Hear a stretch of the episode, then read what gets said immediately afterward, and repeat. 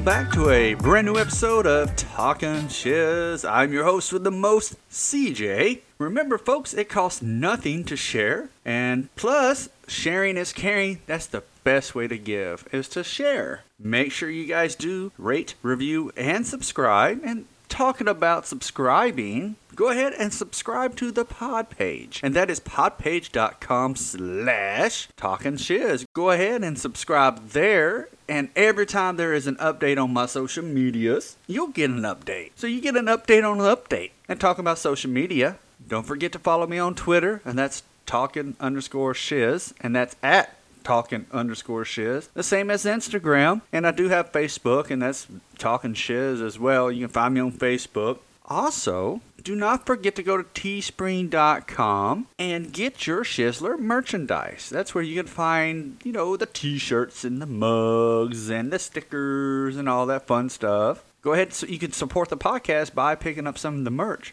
Also, you can go to buymeacoffee.com and you could support the podcast there by buying me a coffee. It's great, it's easy, it's fun, and I can also do giveaways. It definitely works itself out, right? As I was scanning, scanning the internet, trying to find some great stories to tell you guys today, found a couple, and I want to share them with you because I think they're hilarious. I found this one story, and it was in Oklahoma. It says a disturbing discovery in an Oklahoma grocery store freezer left one woman disgusted and nearly in tears. Bum bum bum. Now, what was going on in this grocery store? I bet you're asking. Well, I'm going to tell you. This is what I'm going to do. All right. A man allegedly defecated in a grocery store freezer. Now it's allegedly. He wasn't.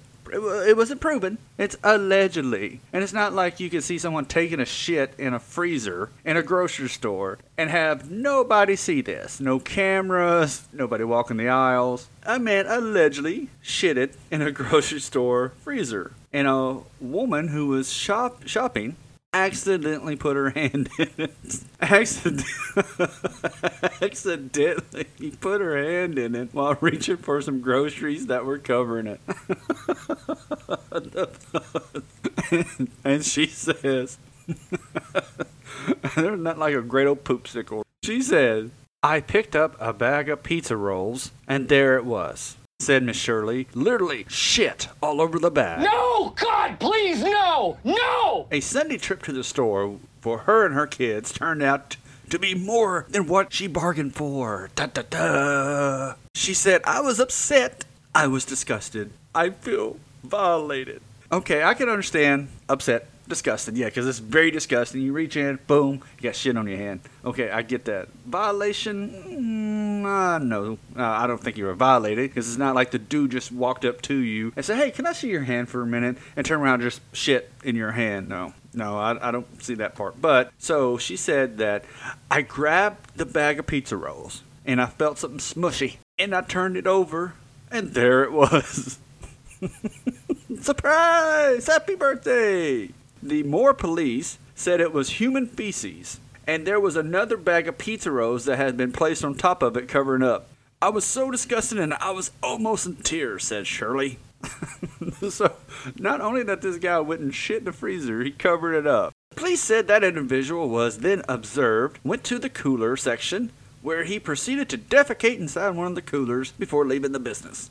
Now, what kind of person does this? It's like, you know what's going to be funny? I'm going I'm to go shit in this freezer. Right here, right here in this cooler, right between the ice cream and the pizza. It'd be funny. It's a sick world we living in. Sick people. Seriously, why would that be funny? I don't understand people. I really don't. That's not funny, it's disgusting. It, it is really disgusting. So the story ends with she said, I bleached my hand, I disinfected my hand. All the way home, they were still like, Mom, I can smell it. I can smell it. And I was like, I can smell it too. So she said, even two days later, she still couldn't get the smell off her hands. It's one of those stories that I know that I could not keep a straight face. I would be very unprofessional. You know, I could say it was not cool of that guy to go shitting in a freezer. That's not cool at all. I mean, it's disgusting and it's pathetic and it's not even a funny prank. It's just dumb. It's really dumb. Now, I do have another spooky story for you. A woman claims her sex toy nearly killed her and burnt down her apartment. Yeah, that's right. If you want to hit that 15 second button to rewind that, yeah, I, I said it. A woman revealed how her vibrator almost burnt down her apartment. You know, I heard going hard on things, but man, what were you doing in there? Either that or you might need some lubrication. Over there starting too much friction. Starting fires. You gotta be careful with the drapery now. A woman explained that she used her vibrator a few weeks ago and forgot to unplug it. See, this is the thing with any type of electronics, even with your cell phone. Make sure you guys unplug your cell phone chargers. I always do it. If I'm not using it, I unplug it. Because one, it uses so much electricity. Two, I just don't trust little small things like that. Because I've heard stories of just like this, they heat up and they can catch fire. She said that I woke up with a thing beside with the thing beside me because I got super drunk the night before and I rode on top of it, which it turned it on. So not only that she was passed out drunk, she was laying on top of that. So she got a massage, right? She said it completely melted and my whole apartment smells like burnt plastic. I, have a, I have an idea now for these these incidents, these vibrators. How about a cooling fan? You know, like you use for your laptop or your PlayStation or Xbox, a little cooling fan. Set that bad boy right on there to cool it off. She said, I honestly think it was minutes away from setting my whole apartment on fire, which is both embarrassing and terrifying. How would you like to get that 911 call? 911, how may I help you? Uh, yes, I need somebody to help. What seems to be the emergency? My vibrator. It set everything on fire. I need help. Okay, I just need you to calm down, take a breath. We'll go ahead and we'll send somebody over there to your place of residence. We'll see you shortly. Uh, you know what? Never mind. I got it under control. Don't worry about it. Thank you for your assistance. Bye. Click. That would be an interesting call. That's definitely one for the training videos, and also one you will never, never forget. You get a call like that. She said at the end of her story that the moral of the story is always unplug your vibrator. Shake my head. So someone urged her to contact the customer care team of the brand that she got it from, saying that that's very dangerous. Your brand is unsafe and it's hazardous and I could have lost my life. These things should go through testing to ensure safety use. Could, could you imagine the testing site on this? All right, we got subject A, and how's that? Okay, okay, a little bit heated. All right, next test.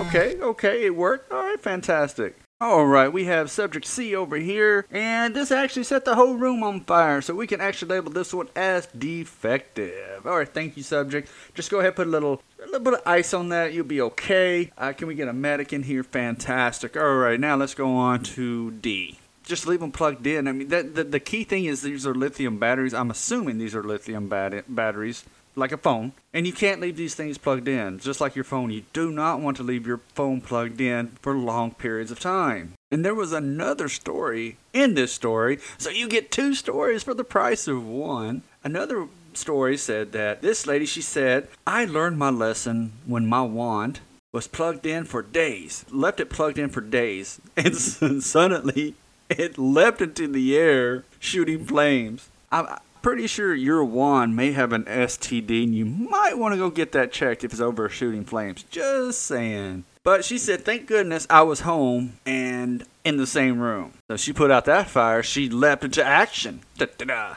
Throughout the story, there says there's been other incidents, you know, throughout the years where, you know, some toys may have not been up to standards per se. But uh, it does say at the very last that, you know, you can definitely relax and feel confident that your properly cared for vibrator will not set on fire. Many modern toys are now fitted with fail-safe systems to switch off if the motors overheat. So that's great. I mean, you have a fail-safe system, right? The best way to be fully confident is to only buy your toys from a reputable buyer. So yeah, you don't want to go down to Cecil down the street that's got a whole trunk full of whatever. You want to actually go to a proper store to make sure you get your toys, okay?